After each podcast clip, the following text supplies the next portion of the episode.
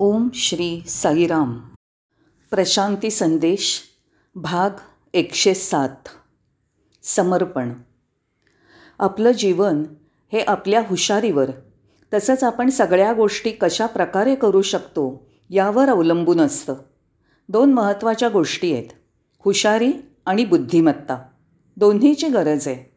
हुशारी असेल तर तुम्ही खूप कार्यक्षम असता आणि बुद्धिमान असाल तर तुम्ही खूप प्रवीण असता. या दोन गोष्टी जीवनात यशस्वी होण्यासाठी आवश्यक आहेत. अगदी पहिल्यापासून आपल्याला वाचायला लिहायला पाठांतर करायला आणि ते परीक्षेत आठवून लिहायला शिकवलं जातं. दुसऱ्या शब्दात सांगायचं झालं तर दिवसेदिवस आपण आपली स्मरणशक्ती वाढवत असतो. हे सगळं मस्तकाशी संबंधित आहे. मस्तक किती शक्तिशाली आहे बरं? पण आता आपली ऊर्जा मस्तकाकडून हृदयाकडे आणायची वेळ आली आहे कित्येक दशकांपासून मस्तकाने विविध अभ्यास केला.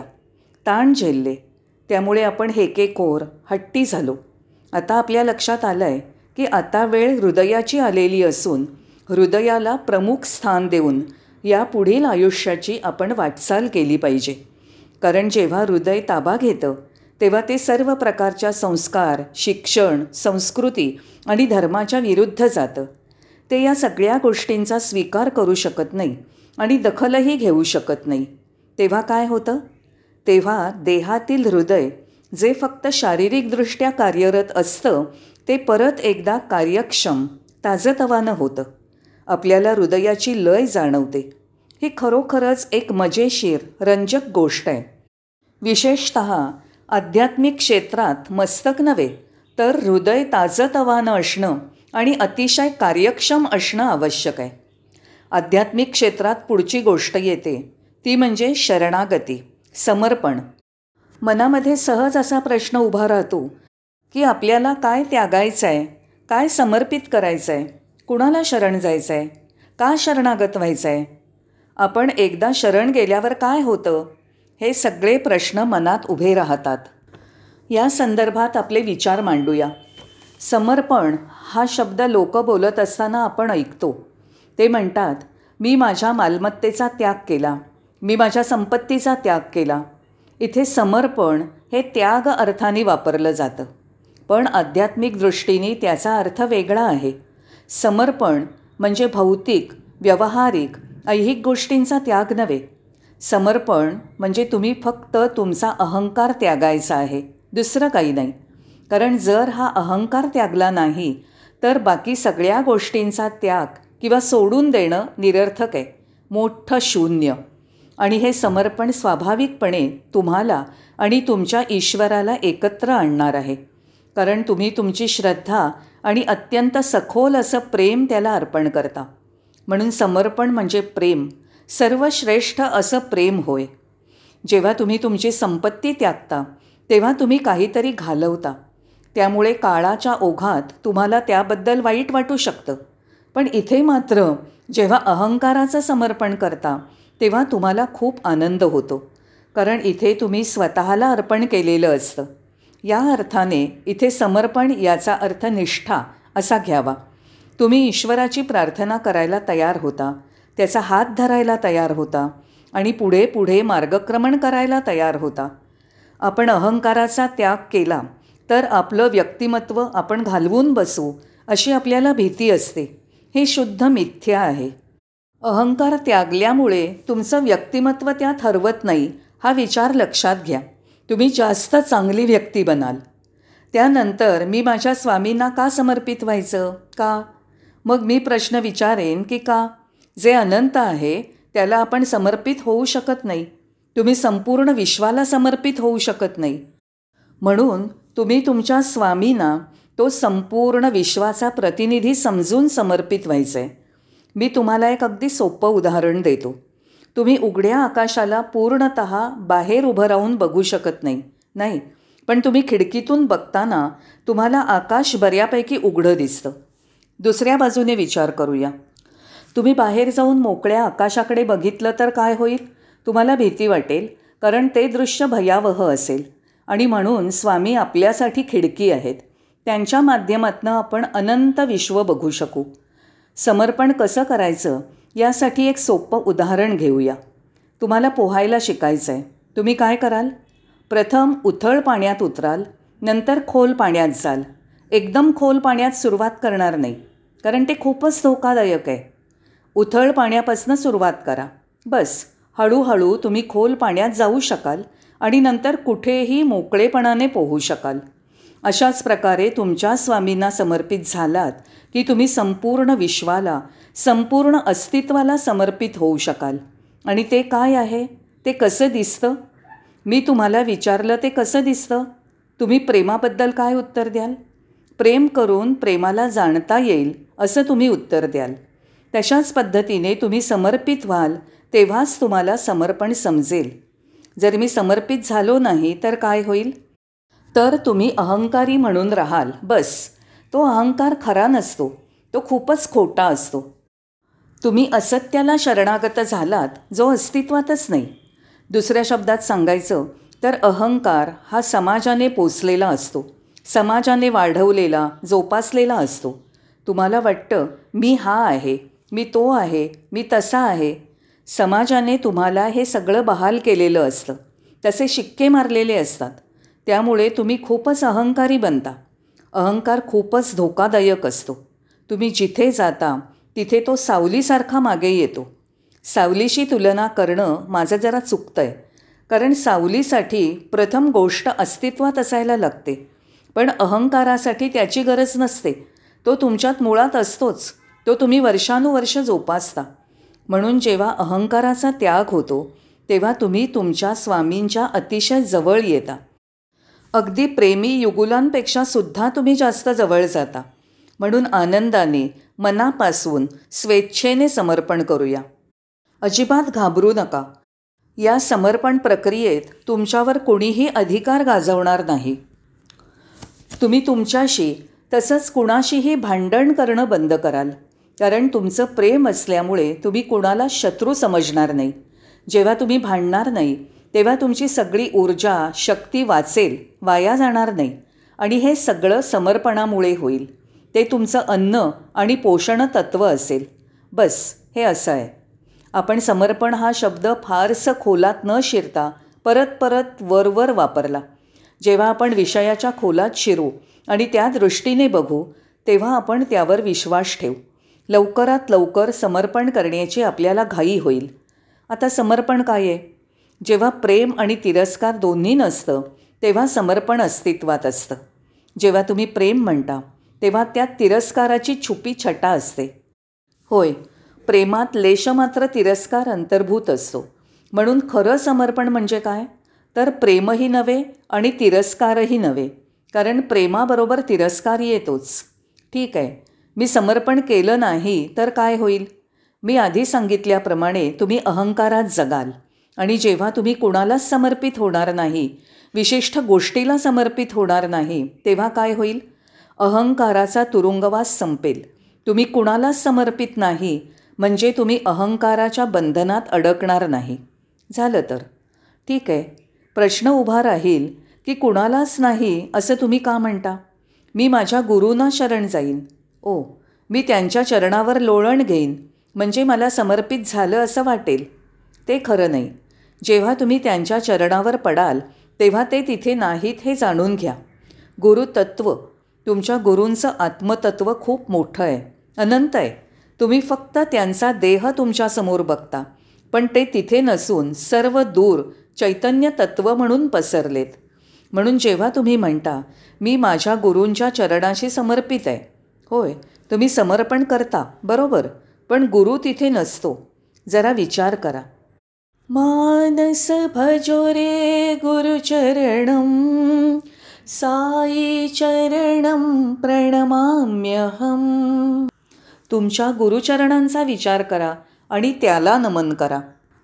निर्मलहृदयविराजितचरणं सकलचराचरव्यापकचरणं भवसागर उद्धारकचरणं साई प्रणमाम्यहम् सत्य प्रणमाम्यहं चरणं प्रणमाम्यहं। सत्यसायी चरणं प्रणमाम्यहं। मानस भजो रे गुरुचरणं। चरणं म्हणजे पाय ते कुठे आहेत? सकल चराचर व्यापक चरणम ते या संपूर्ण विश्वात पसरलेत. ही व्याख्या आपण लक्षात घेतली पाहिजे. हे समजून मनात ठेवून आपण आपल्या स्वामींच्या चरणी नतमस्तक झालं पाहिजे. गुरूंच्या चरणी समर्पित होणं हे फक्त एक साधन आहे. समर्पणाचा फक्त एक कवडसा आहे. आपले गुरु त्यांचे चरण आपल्याला नमस्कार करण्यासाठी देतात. पण दुसऱ्या बाजूने बघितलं तर मी समर्पण करणार नाही. हो ठीक आहे. बरं मग तुमच्या असलेल्या अहंकाराचं काय होईल? अहंकारामुळे तुम्ही तुमचं स्वातंत्र्य गमवाल. अहंकार सगळ्या प्रकारची साधनं निर्माण करतो आणि अहंकार तुम्हाला तुम्ही कुणीतरी आहात अशी भावना उत्पन्न करतो. अहंकाराला समर्पित केलं तर काय होईल? तुम्हाला कुठलीच महत्त्वाकांक्षा उरणार नाही. अहंकारामुळे महत्त्वाकांक्षा किंवा अतिमहत्त्वाकांक्षा निर्माण होते. तुम्ही फक्त तुम्हीच राहता. खरे तुम्ही. समर्पणामुळे तुम्ही साधं जीवन जगता आणि स्वामी तुम्हाला तुमच्या स्वतःला देऊन टाकतात. तुम्ही आत्तापर्यंत अहंकाराने विचार करता आणि तुम्हीच अहंकार आहात असं समजता. तुम्ही आत्मा किंवा चैतन्य आहात ही जाणीव स्वामी तुम्हाला करून देतील. स्वामी तुम्हाला तुमचं मूळ स्वरूप सत्य स्वरूप तुमचं सर्वश्रेष्ठ चैतन्य स्वरूप स्वरूपाची खरी जाणीव ओळख करून देतील. हे असं आहे. समर्पणाचा दुसरा पैलू असा आहे की त्यामुळे तुम्ही करते आहात आणि तुम्ही कार्य करत आहात ही भावनाच नष्ट होते. कारण जेव्हा तुम्ही करते असता तेव्हा काळजी उत्पन्न होते. करतेपणामुळे तुम्ही लवकरच दमून जाता. तुम्ही करते असाल तर तुमच्यावर खूपच ताण असतो. शेवटी तो ताण तुम्हाला असह्य होतो. त्याने तुम्ही वेडे होता. पण जर तुम्ही अकर्ता राहिलात आणि विचार केलात की मी करता नाही तर काय होईल? तर तुम्ही अजिबात थकत नाही. तुम्ही अनंत होता आणि अनंत ऊर्जेशी मूळ स्रोताशी जोडले जाता. ती सर्वश्रेष्ठ ऊर्जा असते आणि त्यामुळे तुम्ही सगळ्या मर्यादा विसरून जाता. दुसऱ्या शब्दात सांगायचं झालं तर अकर्ता सगळ्या गोष्टी करतो पण त्याच क्षणी विसरतो भूतकाळ विसरतो करतो आणि विसरतो. त्याला अकर्तेपण म्हणतात. तुम्ही मूळ स्रोताशी जोडले गेल्यामुळे मी करता आहे असा दावा करत नाही. हे आवश्यक आहे. ठीक आहे. आपल्याला शंका येते. आपण बरोबर आहोत का चूक? आपण स्वतःचं परीक्षण केलं पाहिजे. म्हणून अहंकार हे विष आहे. आणि प्रत्येक गोष्टीचा अहंकाराकडून चोरा होऊन जातो. म्हणून मी म्हणतो आपण आत्मनिरीक्षण केलं पाहिजे. चला आपण आत्मपरीक्षण करूया. या समर्पणामुळे माझ्यात काही चांगलं आहे का? मला जास्त चांगलं वाटतं आहे का? माझ्या सभोवती असणाऱ्या सगळ्यांबद्दल मला बंधुभाव एकत्वाची जाणीव वाटते आहे का? त्यामुळे मला छान वाटतं आहे का? जेव्हा तुम्हाला सकारात्मक उत्तर मिळेल हो हो हो मग तुम्ही काळजी करू नका. फक्त आचरण करा. आता चिंता नको. फक्त अनुकरण करा. तुम्हाला खात्री आहे की तुम्ही आता खूप आनंदात आहात. तुम्हाला खूप छान वाटतं आहे समर्पणाने तुम्हाला खूप आरोग्यदायी वाटतं आहे का नाही मग त्याचं अनुसरण करायचं? सगळं जे काही मी आधी म्हटलं ते फक्त आपण आपल्या हृदयाचं ऐकलं तरच होईल. म्हणून मग आपण नैसर्गिकरित्या सहजच आपल्या दिव्य स्वामींच्या आज्ञांचं पालन करू. कारण आपण त्यांना समर्पित झालो आहोत आणि आपल्याला आपल्या स्वामींच्या अगदी निकट असल्यासारखं वाटतं. पण भय उत्पन्न होतं. मला काय होईल? मी स्वामींच्या अगदी निकटतम आहे. मी त्यांच्या अजून अजून निकट जातच आहे. माझं काय होईल? भय उत्पन्न होतं. आणि ते अतिशय स्वाभाविक आहे. पण जेव्हा तुम्ही अजून थोडे निकट जाता तेव्हा हे भय निघून जातं. त्यात काहीच शंका नाही. पण सुरुवातीला निर्माण होणारं भय मी समजू शकतो. पण तुम्ही त्या भयाने पळून जाऊ शकत नाही. कारण हे आकर्षण आणि मोह जबरदस्त आहे. तो तुम्हाला मोहित करत राहतो. बस. तुम्ही स्वामींना सोडू शकत नाही. आणि जसं जसं तुम्ही त्यांच्याजवळ जाता तशी भीती हळूहळू गळून पडते. जसं तुम्ही आपल्या स्वामींच्या निकट येता तेव्हा काय होतं? तुम्ही अडखळता धडपडता तुमच्यात सरळ चालण्याचं धैर्य नसतं तुम्ही पडता. हे सगळं तुमच्या स्वामींसमोर होतं. तुम्हाला वाटतं तुमची लायकी नाही. तुम्ही अगदी कप पदार्थ आहात निकृष्ट हिणकस आहात. पण तरीही आपले स्वामी त्यांच्या चुंबकीय शक्तीने आपल्याला ओढतात. होय. काही वेळा तुम्ही त्यांच्या निकट असता तेव्हा तुम्हाला भीती वाटते. पण तुम्ही त्यांच्यापासून सुटू शकत नाही. हे सगळं अद्भुत असा विरोधाभास आहे. कारण लवकरच तुमच्या लक्षात येतं की हे भय हा फक्त मनाचा खेळ आहे. मनामुळे भय येतं. तेव्हा तुम्हाला कळतं की तुम्ही पूर्णत मोकळे आहात. मग काय होतं? असत्य जातं आणि नवीन स्वरूप उदयाला येतं. खोटं स्वरूप काय? अहंकार. अहंकार गेला आणि नवीन स्वरूप उदयाला आलं. चैतन्य म्हणून अनंत अगाध असं तुम्ही चैतन्य आहात आणि त्यापेक्षा कुठेच काही कमी नाही. सामान्य शिक्षक ज्याच्याकडून आपण खूप माहिती घेतो पाठांतर करायला शिकतो आणि हे सगळं आपण विद्यालयात महाविद्यालयात शिकतो. दुसऱ्या भाषेत आपलं शिक्षण आपल्याला जैव संगणक बनवतं. त्यांच्यामध्ये आणि स्वामींमध्ये काय फरक आहे? दिव्य गुरु स्वामी हे खूप वेगळे असून ते आपल्यात परिवर्तन आणतात. त्यासाठी समर्पण आवश्यक आहे आणि ते प्रेमावर अवलंबून आहे. जसे दिव्य गुरु आपल्याला शिकवायला सुरुवात करतात तसा आपल्याला अपमान झाल्यासारखं वाटतं. त्यावेळेला स्वामी आपली परीक्षा घेत असतात. हे मी तुम्हाला मागच्या वेळी सांगितलं आहे ही परीक्षा अतिशय कठीण असते. ती सहनशक्ती पलीकडची होते. आयुष्यातील प्रत्येक भागावर गोष्टीवर प्रश्नचिन्ह उभं राहतं. जसं की आर्थिक सामाजिक कौटुंबिक स्तरावर हे होतं. काय होत असतं ते तुम्हाला कळत नाही. तुम्हाला अतिशय त्रास व्हायला सुरुवात होते. कारण दिव्य स्वामी गुरु तुमची परीक्षा घेत असतात. तुम्हाला अगदी जळल्यासारखं अग्नीत असल्यासारखं वाटतं.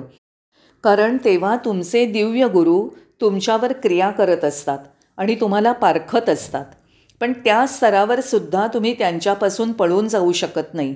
ते अशक्य आहे. कारण शल्यविशारदाने तुमचा देह उघडला आहे त्याला त्यावर शस्त्रक्रिया करायची. दुसरीकडे कुठे जाणार तुम्ही? त्यांच्यापासून दुसरीकडे जाण्याची संधी कशी आणि कुठे मिळणार? त्यावेळी मला काय मिळालं? असा हिशोब तुम्ही करत नाही. मला काय नाही मिळालं? मी होतो त्या स्थितीत राहिलो असतो तर मला काय मिळालं असतं? हिशोबी धूर्त मन संपूर्णपणे नाहीसं झालेलं आहे. तुम्ही कुठल्याही प्रकारची जोखीम कितीही किंमत देऊन घेण्यासाठी तयार असता. ते खूपच छान आहे. त्यानंतर तुमची आणि तुमच्या दिव्य स्वामींची विचारांची पातळी एक होते. तुमची ऊर्जा त्यांच्या ऊर्जेला मिळते. त्या क्षणी समर्पण होतं. जेव्हा तुमची आणि त्यांची ऊर्जेची पातळी एक होते तेव्हा समर्पण होतं हे आपल्याला समजून घेतलं पाहिजे. ही एक प्रकारची सकारात्मक दिशेने प्रगती आहे. किंवा काही वेळा तुम्हाला वाटतं की ओ मी त्या गुरूंकडे गेलो होतो. त्या गुरूंकडे पूर्वी गेलो होतो. तुम्हाला त्याबद्दल अपराधी वाटता कामा नये. वर्तमानातील दिव्य गुरूंकडे येण्यासाठी बाकीचे आधीचे गुरु उपयोगी ठरलेले आहेत. गोकाक पॉंडेचरीच्या अरविंद तत्त्वज्ञानातनं तर कस्तुरी रामकृष्ण मिशनमधून इथे आले. ही फक्त दोन उदाहरणं दिली. बहुतेक ख्रिस्ती लोक ख्रिश्चन तत्त्वज्ञानातनं इथे आली आहेत. आपण वेगवेगळ्या धर्माचं आचरण करत असतो तरीही हे सगळे धर्म एकमेकांच्या विरुद्ध नाहीत तर ते सगळे आपल्याला मदतच करतात. ते एकमेकांचे शत्रू नव्हेत. भगवान बाबा आपल्या दिव्य गुरूंच्या निकट जवळजवळ येण्यासाठी त्यांची मदतच झाली आहे आणि त्यानंतर आपल्याला अशी भावना होऊ शकते की समर्पण म्हणजे आज्ञा देण्याची सत्ता.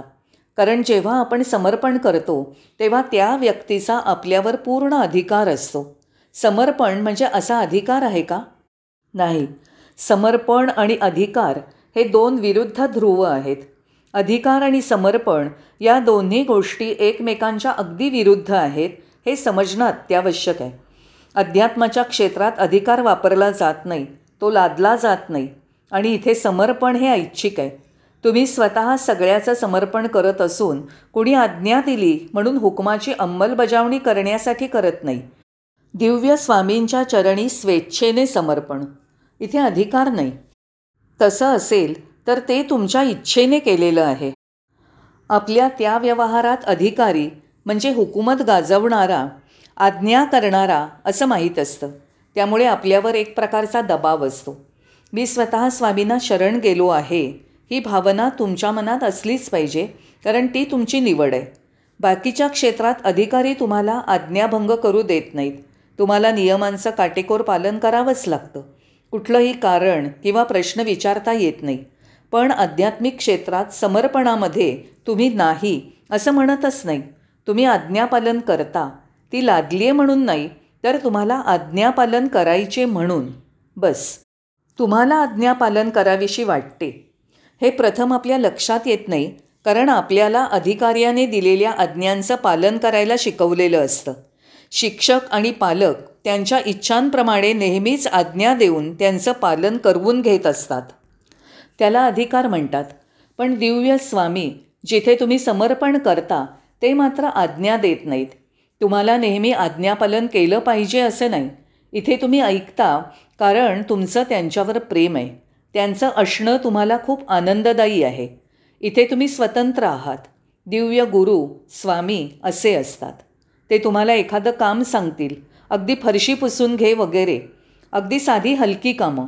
पण तरीही तुम्हाला खूप समाधान मिळेल कारण तुमची ऊर्जा तुम्ही दिव्य गुरूंच्या ऊर्जेबरोबर सहभागी करता. हे खूप महत्त्वाचं आहे कारण तुम्ही त्यांच्यावर प्रेम करता आणि विश्वास ठेवता. दुसरा मुद्दा लक्षात ठेवा तो म्हणजे कधीच संशयाच्या आहारी जाऊ नका. संशय हा नपुंसक आहे. म्हणून जेव्हा तुम्ही निशंक मनाने गुरूंना स्वामींना शरण जाता तेव्हा ते पूर्ण समर्पण असतं. ते नैसर्गिक आहे. कारण निशंक अवस्थेत समर्पण होतं. समर्पण ही प्रक्रिया नव्हे. समर्पण म्हणजे यांत्रिकता नव्हे आणि ते करणं नव्हे. समर्पण आपोआप होतं. समर्पण का निर्माण केलं? कसं? कारण तुम्ही निशंक होण्यासाठी. म्हणून निशंक मनाची अवस्था आपल्याला निर्मितीच्या उंचीपर्यंत घेऊन जाते. त्यातून संपूर्ण शरणागती निर्माण होते. किंवा तुम्हाला जर ती फक्त एक प्रक्रिया आहे असं वाटलं तर ते संपलं. ते करता येत नाही. म्हणून दिव्य स्वामींबरोबर राहा. कुठलीही घाई नाही. त्यांना ऐका अनुभवा आणि फक्त अनुभवा. पण जर तुम्ही विचार करायला सुरुवात केलीत तर शंका निर्माण होतील. निर्विचार राहण्याने एक दिवस अजाणता तुम्ही समर्पित व्हाल. दरवाजे बंद करू नका. दरवाजे उघडे ठेवा. अहंकाराला मृत व्हायला हवं. तुम्ही अहंकारात नाहीसे व्हाल. नंतर कोण राहील? तुमचं स्वस्वरूप किंवा चैतन्य तत्व तुम्ही वेळ दिल्याबद्दल धन्यवाद. साईराम.